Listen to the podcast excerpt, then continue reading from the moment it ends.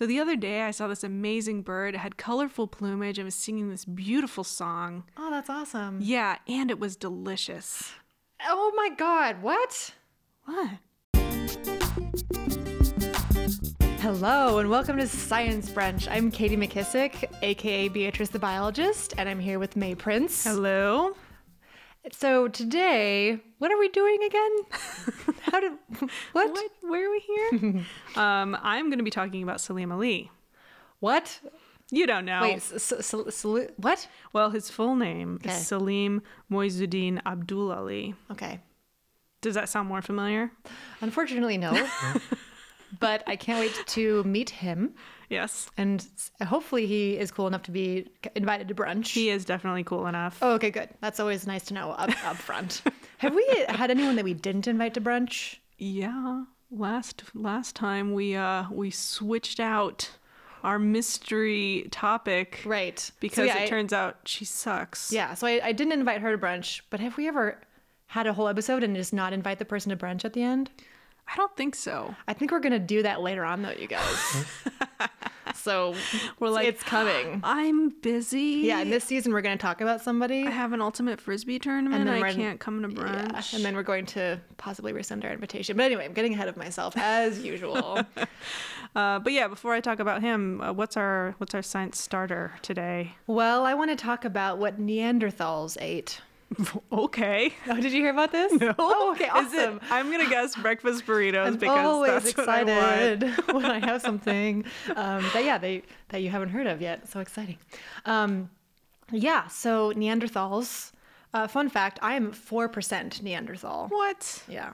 If you are of European descent, then it is very likely that your ancestors I see. got funky with uh, some Neanderthals. So you have some some uh, some DNA in there. I always thought that underbite of yours looked really. Hey, don't say anything about my eyebrows either or my brow line. Your noble brow. Yes.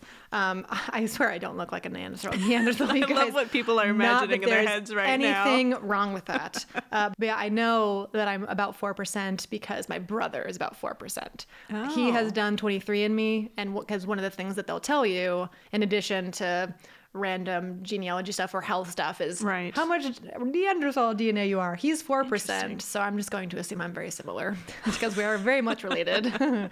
Perhaps a flawed premise, but Yeah. you know, one we'll go with. Yeah, so Neanderthals lived in Europe, and uh, yeah, they they managed to get some dental plaque from a Neanderthal skeleton, and then they were hmm. looking into what sorts of microbes are in that dental plaque, and then figuring out what sorts of things the Neanderthals ate. Because I'm guessing they didn't floss that much. Not very much. I mean, I don't know. Maybe they chewed on some stuff that kind of brushed their teeth. But yeah. Anyway, what they found is that it was wild variation. Because in some areas, Neanderthals were eating a lot of meat, like woolly rhinoceroses and things like that. Delicious. Yeah. And in other places, they were totally vegetarian. They would eat mushrooms or moss or things like that. They also figured out that they were likely self-medicating because they found um, basically that they were eating this bark from a tree which has uh, a chemical in it that's basically uh, aspirin Really? or is it tylenol ooh to double check Which that is it? i believe it's aspirin i'm, I'm gonna say it's Got to be aspirin. Yeah. Actually, this was a trivia question a while ago. I, I'm such a dork, but yes, it's aspirin. Yeah. Okay. Good. I was like, I doubted myself for a second there. um, but anyway, yeah. So so they were, you know, munching on that bark and probably, you know, alleviating that headache from. I don't know, banging their heads against rocks or whatever Neanderthals did. No, I was kidding. Um, A one- time honored pastime. no, because and it's it's cool that they did this study because um, you know a lot of people when you think about Neanderthals, just because they have that really thick brow and we just kind of like they're the kind of stereotypical you know caveman sort of image. Um, but it's they probably weren't that sort of like big club like sort of yeah rah rah rah rah sort of I am a uh, like this very simple minded like meat eating uh, you know, person back then. They, they might have. They, some of them were vegetarians, Yeah. and they were, you they were like just scared kn- of the woolly mammoth. Yeah, I Maybe it wasn't a conscious like the- choice. Poor Neanderthals. We've turned them into such this like caricature. I mean, they were pretty successful, and we, you know, And then we humans didn't we just kill them all? yeah, that's kind of it's kind of up for debate. I mean, the other thing about what they were looking at with uh, the you know the microbes in their teeth is that uh, they shared a lot of the, a lot of them with the you know the humans that lived alongside them, which definitely suggests that there was a lot of intermingling going on, whether they were you know actually kissing and swapping things on their mouth that way, or or or sharing food or whatever.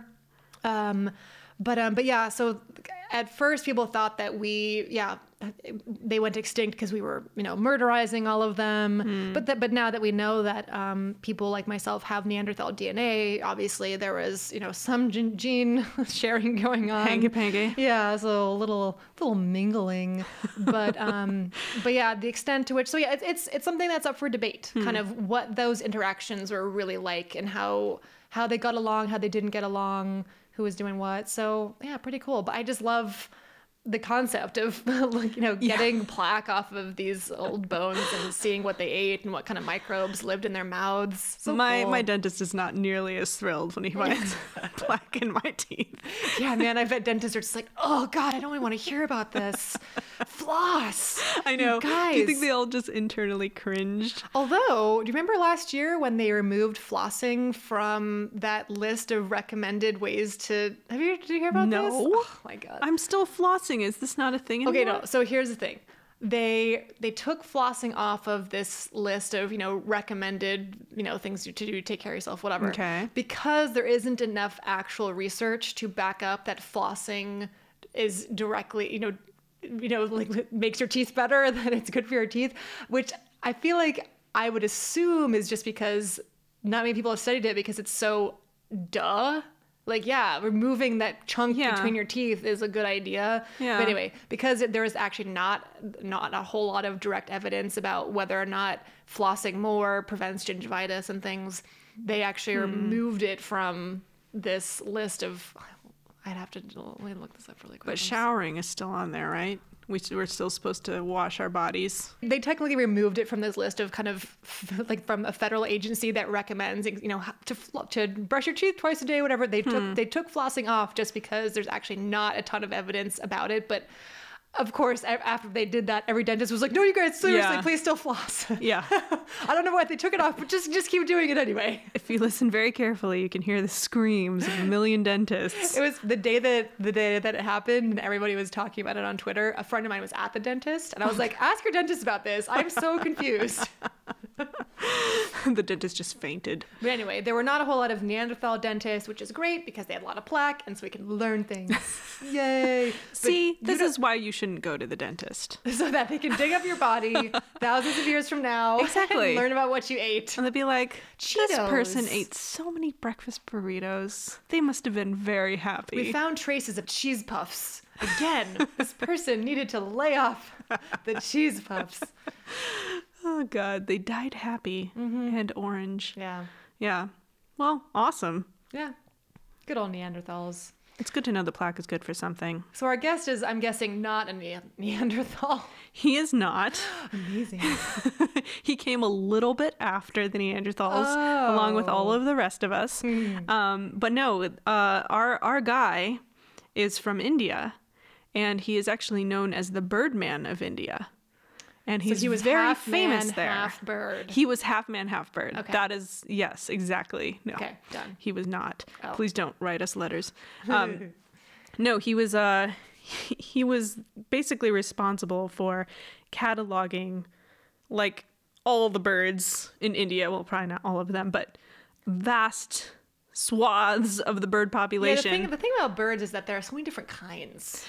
Yeah, there's tons, and like, and until you start writing them down and being like, this one has yellow feet and this one has red feet, even though they have the same head, like you're not gonna know the Same. that they're, that they're different or they're like a variation within the same species. You know, you you don't know any of these delineations Did he until get to you figure name it any out. of them?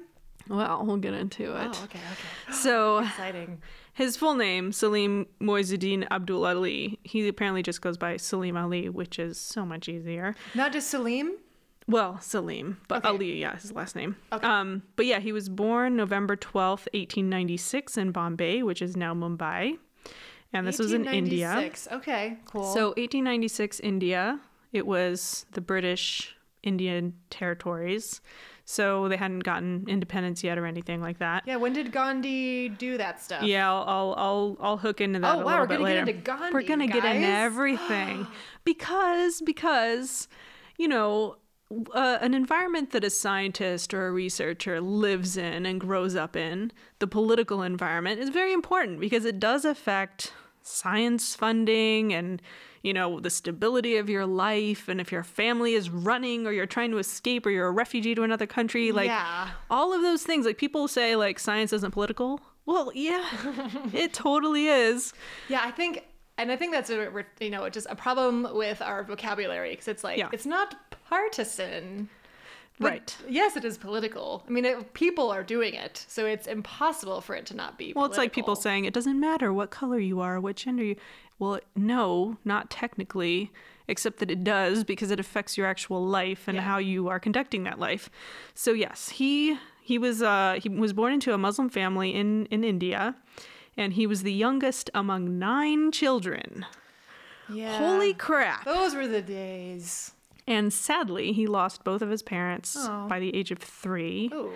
Not really sure how or why, but um, his maternal uncle and um, the uncle's wife were childless, and so they took them all in. And so suddenly, they had nine children. Yeah, you know, usually that happens gradually. Right. Usually you have them like one or maybe Not two all at, at once. I mean, maybe going all at once is the way to go. I, don't had- know. Like what are nine tuplets? Non, non nin nona tuplets? Nerf tuplets. I don't know, um, but his uh, his uncle was kind of a hunter, and uh, he showed him kind of how to do that stuff. And he had a middle class upbringing.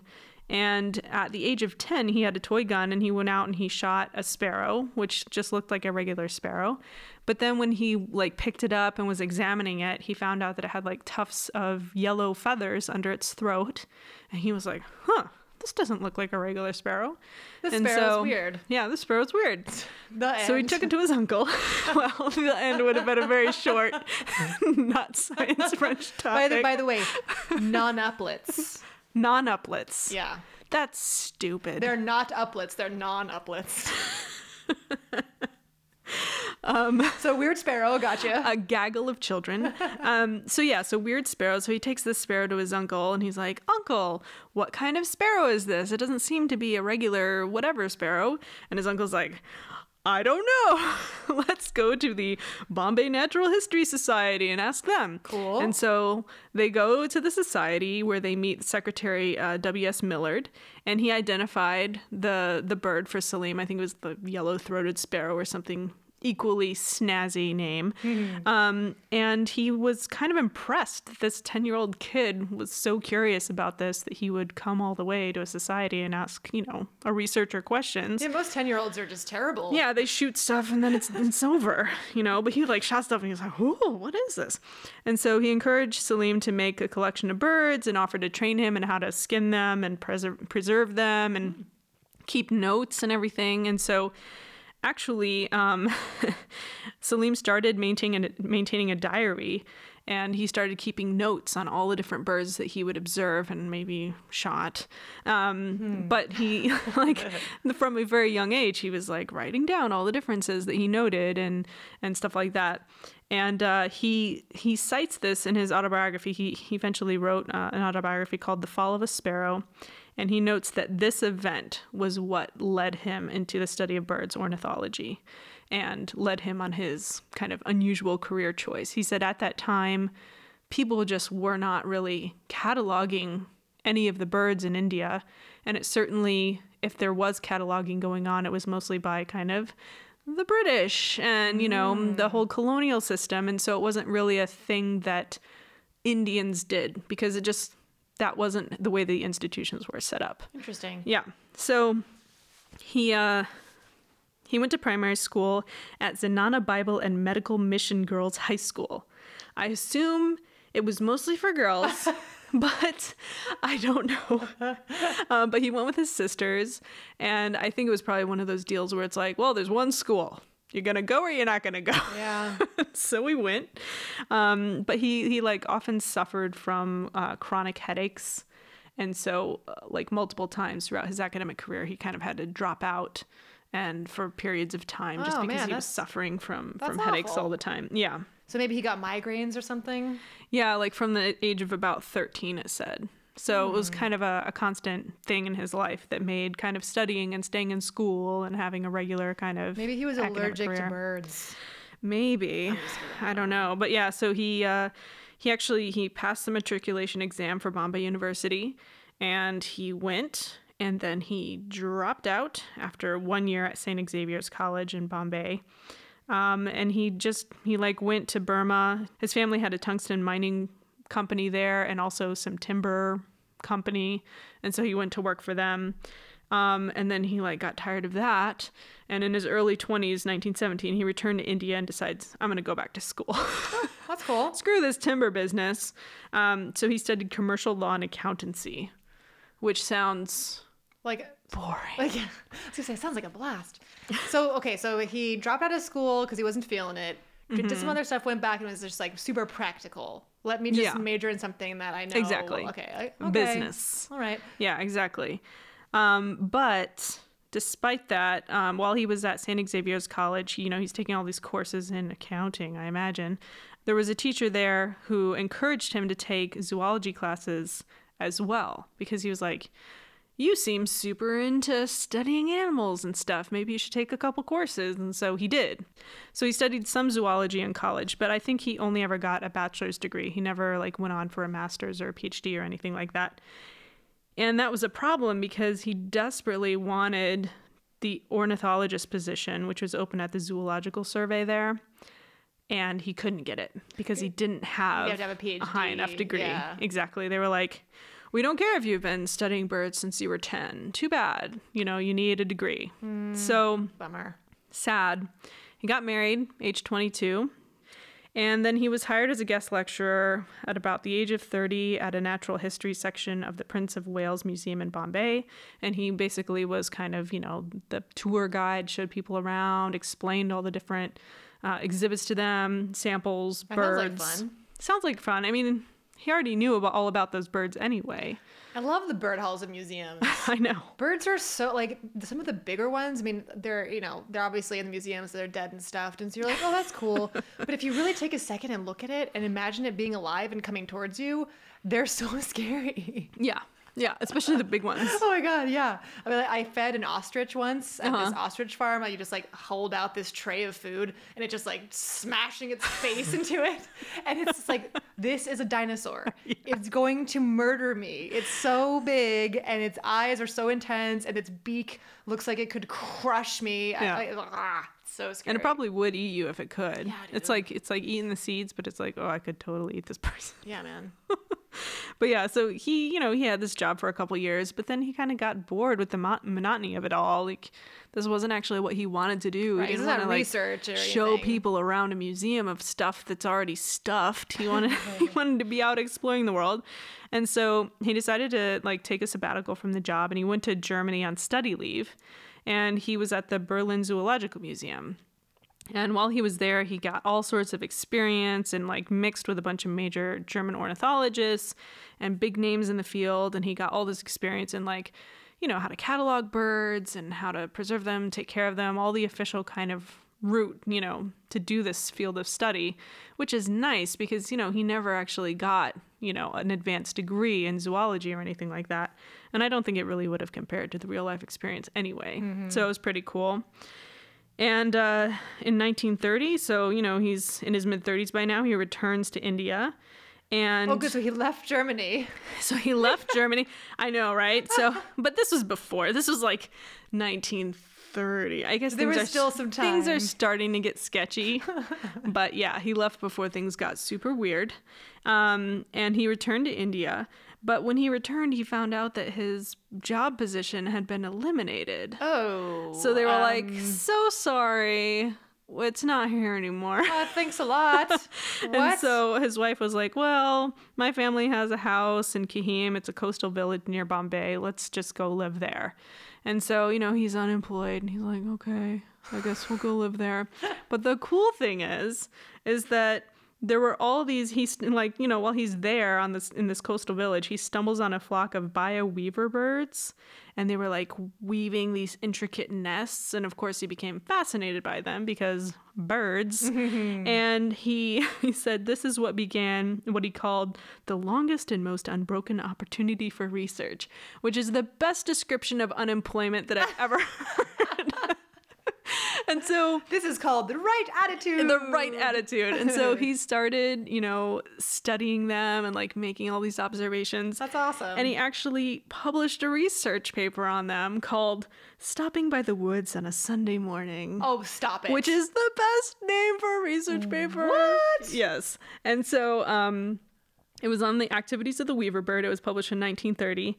And this piece basically made him famous and established him in the field of ornithology Rock as on. like a legit dude. yeah.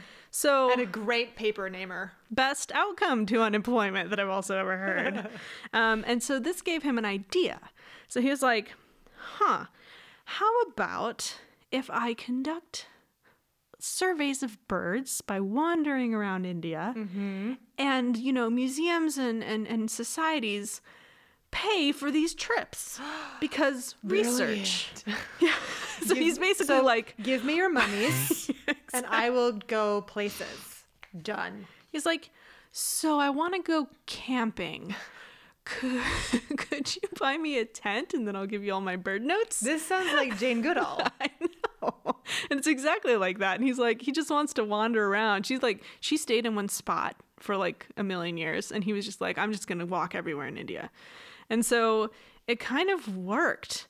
And um, it worked because this is exactly what he wanted to do. He didn't want to be in a museum cataloging already dead birds. Like what he was interested in was their behavior and their mating habits and their, you know, where they lived and how they interacted with the environment. Like all of the behavioral, alive biology side of things. Like he wanted to know the differences between them and all of that, but he was really just interested in their place in the natural world and how they interacted with it. And so you can only really collect this research by wandering around and, and observing them and taking, you know, fastidious notes. Yeah, isn't it so funny that there are people that were biologists that could just go their whole career and only see the dead things that they study? Yeah, You exactly. wait, you study living things, right? Isn't that what biology means? Living? and that's what bored him about the museum job. He's just like going around pointing at all these dead birds, and they, you know, they hadn't really cataloged any of the birds in India, hmm. like to to a great extent, and it was kind of shocking because they suspected that India harbored about 1,200 species of the total 8,500 in the world. Oh, wow. That's a big chunk. I mean, India is a big chunk of territory Right. but they didn't really know anything. They didn't have any notes on it. And he was just like, Yeah, so I hear there's like 1,200 birds out here. I'm going to find them. You guys want to throw some money at some camping equipment and I'll, I'll be back in a month? Um, so he became like very, he was a very strict kind of field researcher and he had the way that he did things and I guess sometimes drove his fellow researchers a little bit crazy with that but Why? they came to well because he was very particular like he was very scientific about the Mm. way that he wanted the observations made and he was pointing out things that had been written about birds that were wrong you know he was like actually in observing i noticed that you are wrong about this and this and this and this and so a bunch of people in the field at first you know this indian guy is like telling them hey you're kind of wrong about this tell- this guy keeps telling me that I'm wrong, and He's it hurts hurting my feelings. my science feelings and so Science feelings. And so you know but eventually he like actually won over a lot of the people that he worked with because they were like oh no he's awesome like he is definitely the guy to hang out with if you want to learn more about birds When you tell someone that they're wrong, at first they're like, Right. yeah, you're hurting my science feelings. but then they come around and they're like, oh, actually, it's really great you told me I'm wrong because exactly now we have these new opportunities. and then they're like let me hitch myself to this wagon Science. Exactly. Most of the time. It's like, uh, you know, Marie Curie's husband. He's like, oh, what did he study? Crystallography? Mm-hmm. He's like, crystallography is terrible and sucks. I'm definitely going to do what Marie is doing. Marie, you got some good ideas. I'm gonna come over here with you. I realize now Sounds this is the voice that I do for every every side. Is like, No, no, no. uh, but yeah, yeah. So he, you know, he started doing this and like going around and getting these grants to kind of do this research. And then 1939, unfortunately, his wife dies. Oh, I was just going to ask about her. It's so funny I that that's how that worked. Because. I was like, okay, so he's doing all this. Like, Yeah. what? What is his wife up to? His wife dies, and so he actually spent the rest of his life um, living with his sister and her husband. And apparently, like, it really hit him pretty hard. Like, he was very lonely afterwards, and he missed her a lot, and he kind of threw himself into his work a bit, and he became a very prolific writer after that. I mean, before this, he had written that one research paper that kind of made him famous um, 10 years before. And then she died, and he's like, well, it's all birds all the time now. So, Words are my friends now. exactly. And so, um, I don't think he, he ever remarried or anything like that. I don't know if he had any relationships apart from that, but apart from his relationships with birds. Um, which is not weird at all. It's not like Tesla's relationship with birds, which is weird, you guys. Pigeons. pigeons. Usually people loved don't go for the pigeons. pigeons. I know. But somebody likes them. Ugh. Ugh. So anyway, yeah. So uh, he in 1941, just two years after she dies, he published one of his most popular books called The Book of Indian Birds, and that is considered the landmark book in bird categorization and, and research in India. And I think it became very popular and accessible because, you know, it was published and people could actually just go to their store and like pick up a copy. And so it became kind of like the everyman's guide to birds in India. And it was the first of its kind because before that, you know, they didn't really know what was out there and they hadn't really started cataloging anything. And so he made that possible. So it- this something that lay people were buying too, or was this just Yeah. academic? Oh, okay. It was it's just like a bird guide. Okay. So if you go to your bookstore and you're looking for birds of LA or whatever, it's like that, except it was like the only choice. Gotcha.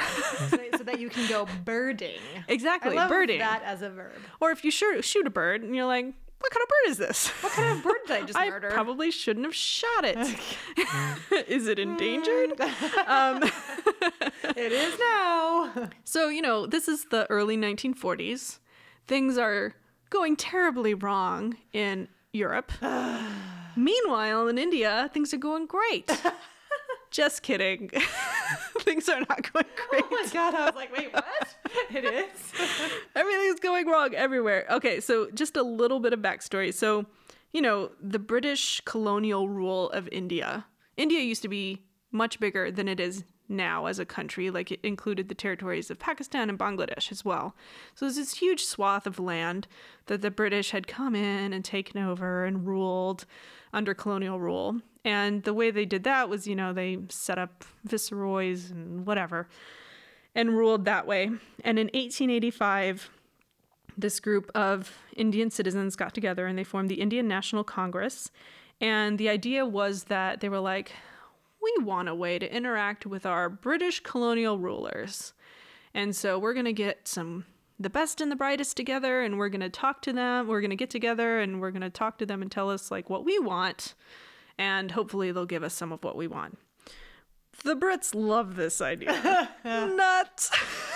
They hated it. Um, but just kidding. because you know the the INC as it was called, you know, it, their demands got bigger and bigger, and the Brits were like, "Meh, we don't want. We just want to rule you guys. Will you just cooperate? And so they didn't really like this group. we just want to rule you. Why won't you? don't you us? understand? Why? Why won't you let us rule you? Why? Exactly. I forgot to do the Yeah, accent. Was and say. so, you know, this is where Mahatma Gandhi comes on the scene because he had been in South Africa where he was witnessing kind of their political turmoil and, you know, the nonviolent protest movement. And in the early 1920s, he became the INC president and he started his Indian brand of activism because he was like, listen, the only reason why the British are able to rule us is because we kind of cooperate and let them do it. And so if we just stop cooperating, they'll eventually have to grant us independence because it'll just be too difficult for them to rule us. Mm-hmm. Like we won't even have to do any kind of violence. They'll just be like, ah, fine. They'll just get sick of it. Exactly. It's like, you know, when you like try to pick up your kid and just goes limp and like falls on the ground, you're like, oh, screw it. I'll just leave him here on the sidewalk. Now I have one less child, you know? it's just the way it goes. Um, so yeah, so that was that was the whole idea of civil disobedience, and that's how they would gain independence. And so actually in 1930, the INC declares, just declares India's independence from Britain. They're like, nope, okay, see ya, bye No bye. We're done with you. And the Brits are like, no. um, but instead of just, you know, just squashing them completely, they're like, well, we'll talk. We'll negotiate. Okay, we'll, we'll talk a little bit. And so, as the first protest of British rule, Gandhi led the Salt March, which you may have heard of. And the whole reason behind that was that the British had been taxing the production of salt, and salt was very important in India. It's like used in all the food you ever eat, like only the British would consider salt not an essential part of life. Like they're like, why does food need flavor? Um, but it's also important because you're in a tropical climate, so you actually need salt in order to retain water and Right. not die. yeah. Um, so it was very important. And Gandhi was like, no, let's not be taxed on salt anymore, this essential part of life. Let's march to the sea and make our own salt, which was illegal because then you are doing it for free and you're not paying the Brits their fair share. This sounds so reminiscent of another country giving them some problems in the 1700s. I don't know which one. I don't know which one, but probably not an I important just, one. I just love the Brits. Are like, why do they keep doing this? Why does everybody not want us to rule them? you are hurting our rulership feelings. Our imperial feelings are so hurt right now. you guys, you're making me sad inside. and so yeah, so Gandhi leads this almost month-long march to the sea, and like thousands of people are joining. And I think that they all like wore like white, and so there's this huge sea of just white, like traveling to the sea To get s- salt. to get salt to make salt and um it's interesting like during that whole process gandhi wasn't the brits were like should we arrest gandhi should we arrest gandhi should we do it um, and then the second part of that was a raid on a salt works and when the brits found out about that they're like okay we're arresting him and so they threw him in jail and it was actually one not not the uncle that raised Salim, but one of his other uncles who was like a freedom fighter in India. He was the second in command for that for that Oh, movement, and so he took over the Salt March. So it was like he was directly connected Yeah. to the whole independence movement. So um, 1942. So this is like 12 years after they were like we're independent. This time in 1942, Gandhi was like, "We are independent. Like that's it, you guys. Yeah. go away." And the Brits immediately like imprison a bunch of people. They're like, "No, no, no." And this is during this time the Muslim League, which you know, Indians they were a lot. They were mixed population of all these different religions, or you know, the Sikhs and the Hindus and Muslims and everything. And the Muslim League was, you know, a group of Muslims who was also negotiating with the Brits. So sorry. Isn't it pronounced Sikh? See, I, I'm friends with someone on Facebook that said it's sick. Really? Yeah. I have never heard that. Yeah, Okay, good to know. I think it's sick. Um, so the Muslim League actually separately cooperated with the Brits and were like, hey, when this all goes south and you guys have to give us independence, can we have our own country? Because we want to be separate from all these other people. And so that is actually how Pakistan came to be. That's why there's a division. Like that I land all used to be not one know thing. that. Yep. And um, this is not what Gandhi wanted. Gandhi wanted a multi religious, multicultural country of India. And what ended up happening was in 1947, finally, the Brits were like, fine. Because You guys are so annoying. We don't even want to rule you anymore. I mean, the unspoken player in this whole drama is World War II, which really hit the Brits really hard. I mean, at least they didn't get invaded like France or Poland, for example. But they got bombed. But they got bombed. Yeah. They had this huge war effort going on. It just ruined their economy. And so after the war, they were like, we have to rebuild. And like actually all of Europe was that same way. They were like, we have to focus on home and rebuild our economy and like rebuild all of our infrastructure, which has been bombed to pieces. And so they were not able to hold on to colonial rule on territories all over the world. And so that's why it's right after the World, World War II, which a lot of African nations gained their independence. Um, and this is why India got their independence because finally Brit- the Brits were like, yeah, we can't. we're so tired, you guys. Yeah. Just go. and so that actually set off a lot of infighting in India afterwards because there were all these different, there's always struggle for power in a vacuum. And so that is how we came. And originally, so British India was then split between the Hindu and Muslim populations into India and East and West Pakistan. And the reason why it's East and West Pakistan is because if you look at a map right now and you go left to right, it's Pakistan, India, Bangladesh. Originally, Pakistan and Bangladesh were East and West Pakistan. Oh. That was Pakistan. And then in 1971, East Pakistan secedes and becomes Bangladesh. So that's they all used to be the same territory under the Brits. And then over the years they have split off and become their own countries. But Bangladesh, Pakistan, Muslim mostly, and India mostly Hindu, although there's still mixing going in. Right. And there's been a lot of infighting since. And fighting between countries like Kashmir conflict, arms race between Pakistan and India, all that And all during, that jazz. and during this whole time, there are also birds there. There are also birds there. And so the reason why this is relevant is because after India got their independence, you know, then they had to concentrate on building their own country up and like forming a government and all of that. And so all of these kind of scientific societies were in danger of losing all of their funding and support. Oh. And so what Salim did was he, he called, or he wrote, I guess, the prime minister, uh, Nehru, the first prime minister of India, and he was like, dude, we really need to continue this bird research. You really need to keep funding the the Natural History Society. And so he secured the funding that kept them alive Wow. through that transition period. You know, that probably was a really hard argument to make. I, I know, right? But he was already famous, and so like, Oh, I guess the prime minister getting a call from a famous guy, like if he got a call from David Attenborough and he was like, it's like you should probably still give us money. I'd be like, okay. I wanted to buy this missile, but okay. Birds are cool too. Yay. Yeah, so he he like used his weight in that field to really just continue that research. And I mean, it probably was partially self-serving, but honestly, like he supposedly never really cared about money in his life, except for the continuation of the research and that historical society. Because he was just like, "This is what I want to. Con- this is important. This is what I want to continue." Right. And it probably was, maybe, maybe it was easier to make that argument because it is not a ton of money in the grand scheme of things. Yeah. I mean, especially like the money that he got when he was just going around camping. I mean, it wasn't like he, was, he wasn't glamping. And he he, He insisted on being frugal, Yeah. which was also a bone of contention with his camping mates because they were like, "Why are we eating beans again?" or whatever. I don't know. Where's our airstream? Where's our airstream? I like, wanted to go camping. he's like, "Why do you need a tent? No one needs a tent. Just sleep outside. Cover yourself with leaves." Jeez, who are Um, you? But yeah, so he, you know, he was famous. He ended up writing a bunch of books. He actually went to uh, the Ornithological Congress at Uppsala, Sweden in 1950. And he was super into motorcycles also. I forgot to mention. I know. He, he Well, bought his. Is that how he went got around and, while he was camping or something? I don't know. I, don't- guess that would be I don't think you can like. I imagine they were kind of trekking through uncharted territory in the jungle and stuff. I don't know if you can like ride a mo- motorcycle through there, but he well, was in, in Jurassic very World they into did, them. so This is true. so it's probably easy. Point counterpoint.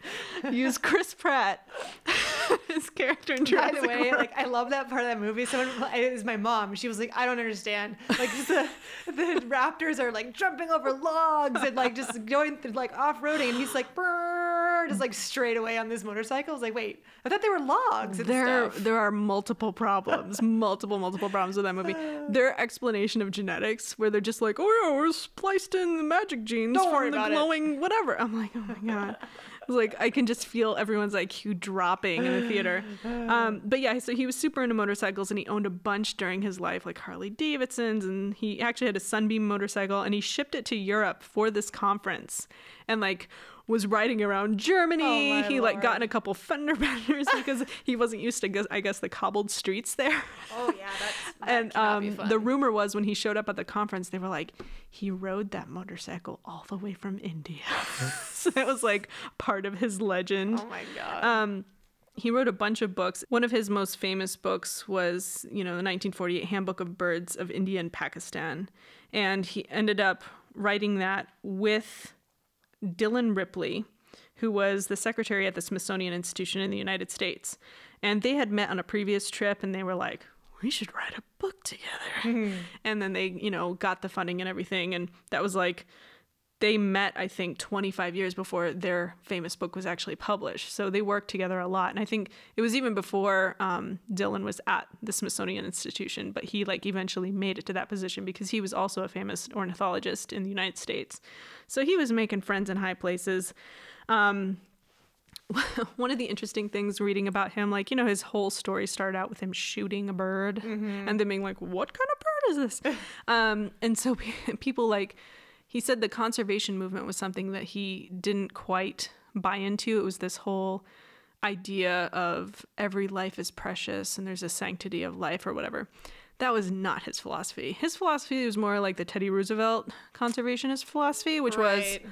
Let's also shoot things. I respect you so much that I want to kill you. Yes, but he believed in hunting and that kind of thing in a responsible way. And so he was raised by an uncle who was a hunter and taught him like the proper way of responsible hunting and, you know, don't overkill a certain species, whatever. Um, and he was upset by the trends in like other kinds of hunting where it was just like indiscriminate and it wasn't, you know, abiding by the endangered species rules or whatever. So he didn't like that. He, he was like, no, let's conserve and also, you know, everything in moderation, kill some of it. Um, Just kill like just one. yeah, so he was called the ecologist with a gun, basically. Okay. Um, and, and he was like, he was not shy about the fact that he also ate, ate meat. He was like, no, whatever, it's fine. Like, he, so it's not, he wasn't like a hippy dippy guy wandering through the forest. Like, just imagine like a hippie with a gun. He, was very thin and, you know, he got older and he looked kind of like whatever, but he was definitely shooting Did stuff. he eat the bird? So would he shoot a bird that he was studying and eat it, and then you know, and then and then also preserve the feathers and stuff? Like, was he eating his sub his study subjects? Yes. So in actually in 1953, there was this village, and they wanted to, you know, clear a space for agriculture, and he went to his old buddy, Prime Minister Nehru, and was like, "Hey, no, this should be a nat- natural sanctuary. Ah. It should not be turned into farmland." And so he was like, "Okay, make it a sanctuary because." they're best friends. And so it was because it was like a stopping place for all these migrant birds, like as they migrated to different areas, that's where they stopped. And, and one of them was a Siberian crane, which flew like 3,000 miles in winter to reach this part. And it was an endangered species. And Salim was actually the first to spot it in 1936, so years before. And yeah, he shot it and ate it. It was as delicious as it is beautiful. exactly. Um, but then, you know, he, he tried to make up for it 20 years later when he's like, no, no, no, this area should be protected. And The birds, so, the birds need this. You can't have it. exactly. That's cool. And so for all of his work, he, he got many honorary degrees, which I guess if he had time traveled, it would have been come in handy to get that job that he wanted. But if he'd Um, gotten that job, would he have done all this stuff? I know, exactly. Hmm. Exactly. He definitely would have been stuck in a museum instead of being wandering around amongst the birds. Sometimes things work out for the best, and I, it's just great. Yeah, and he was actually the first non British person to win the prestigious gold medal of the British Ornithologists Union in 1967. Neat. So, a mere 20 years after independence, the Brits were like, fine, you can have this award because you're so awesome. um, but he does have some stuff named after him. So, there's a Himalayan forest thrush, and its official name is Zoothera Salim Ali, Oh, cool. and that was named in 2016, so just last year. My goodness. And then there's also a fruit bat named after him, Oh, awesome. uh, Latidens salimali. And it's a rare megabat species, and that was endangered, and it was named in 1972. A megabat because it's so big. A megabat, yeah, I think so. Also, fruit bats are all kind of larger, yeah, yeah, I guess so. yeah, and they're adorable. I know. So during his lifetime, you know, he was super into conservation. He wanted to keep the Bombay Natural History Society in Mumbai like funded, and he actually one of the awards that he got. Uh, it was the J. Paul Getty International Prize for Nature Conservation. He got that in 1976, and he liked that prize the most because it gave him fifty thousand dollars, which he gave to the museum. He Oh, was like, cool. he was like, awesome money, and then he just throws it at Man, so he's really The Natural old Society. at this point. yeah. So in 1976, he was 80. He's old. Yeah, he was old. And so, um, yeah, he just, in his honor, in 1990, they founded the Salim Ali Center for Ornithology and Natural History. And that was after his death. He died in the late 80s, in 1987. Um, and he died from prostate cancer. But and and when he died, you know, he was he was famous, like everyone in India knew him, and he was like really old at that point. Yeah, so he was like a household name. I think so. That's really cool. I mean, are any listeners who are in India or grew up in India could tell us. But it seems like he was famous and he was like the Birdman of India. Like that's that was his nickname. It's so funny because I feel like scientists used to be more well known. I mean, I know when when when Marie Curie came and visited the United States, she Yeah. got this like rock star welcome, and Yeah. so people used to be able to name a few current scientists. But that is, I feel like, not the situation anymore. Like when people are I like, name a a scientist, they're like Bill Nye. It's like, well, first of all, he's an engineer. Second of all, he's a you know he's a he's a celebrity Yeah. for for doing really cool science education stuff. But I don't think he does any research or anything. I mean, I guess Neil There's deGrasse Tyson does. Stephen Hawking? Yeah, that's true. People would say Stephen Hawking. That's true. That's But true. there's not you're right. There's not that many. And like Jane Goodall growing up was the was a huge name. Like I knew that name since I was in kindergarten. Mm-hmm. And I don't know why. Like I don't know. Was it because like National Geographic, like hard copy was still a thing? I don't know. I don't know. But yeah, but there aren't very many. So I mean, Yeah. I, and I, I think it's really cool that he was really well known. That's awesome. Yeah. And he he was not super impressed with the fame. Like um there's this quote it says, "It's a good thing to be recognized, but I don't sort of begin to jump or dance. I feel all this talk about worldwide renown and so is fictitious. In the context of world ornithology, the work we have done here is nothing. I feel like a frog in the well or a one-eyed man in the land of the blind." Wow. So he was like, yeah, we did some good stuff, but it's not enough. Like he was mm-hmm. always pushing, and what he wanted most of all was for that work to continue. That's awesome. Yeah. So I he love spent, I love people who don't rest on their laurels. You know, Yeah. that are just and like, he'd been doing it for 80 years. Yeah. If anyone could brag about yeah, or yeah, having an impact in be this all field, self it's him. congratulatory. Like, yeah, I know, I'm so awesome. I did so many things. There's Yeah. like nothing even left to do anymore. That's a true scientist who's like, no, no, no, we have just barely scratched the surface. So don't anybody just rest back and go, oh yeah, we're we did such a great job. No, no, no, no, no, no, no. Yeah. This is but the beginning. and his uh, his old pal um, Dillon that he'd co-authored that previous book with uh, published a book after his death that they had been you know gathering information for and uh, that was published in 1995 and it's called the Pictorial Guide to the Birds of the Indian Subcontinent so even after death Yeah, this so guy was- is still publishing he's like Tupac he's like the Tupac of the bird world amazing Authoring from the grave. exactly so totally would invite him to brunch Yeah. he would probably shoot his own meal and bring it to us. I was gonna say, like, what kind of uh, like breakfast food has chicken in it? I I don't guess know. you could do like chicken and waffles or something. Ooh, yes. It would be like we'd be like, "Oh, is this chicken and waffles?" He'd be like, "Yes, chicken." Chicken, of course. what? Yes, it is not an ibis. No, what? It's not endangered. Who said it was endangered? uh, uh, it's just it's just uh, crane. Sorry.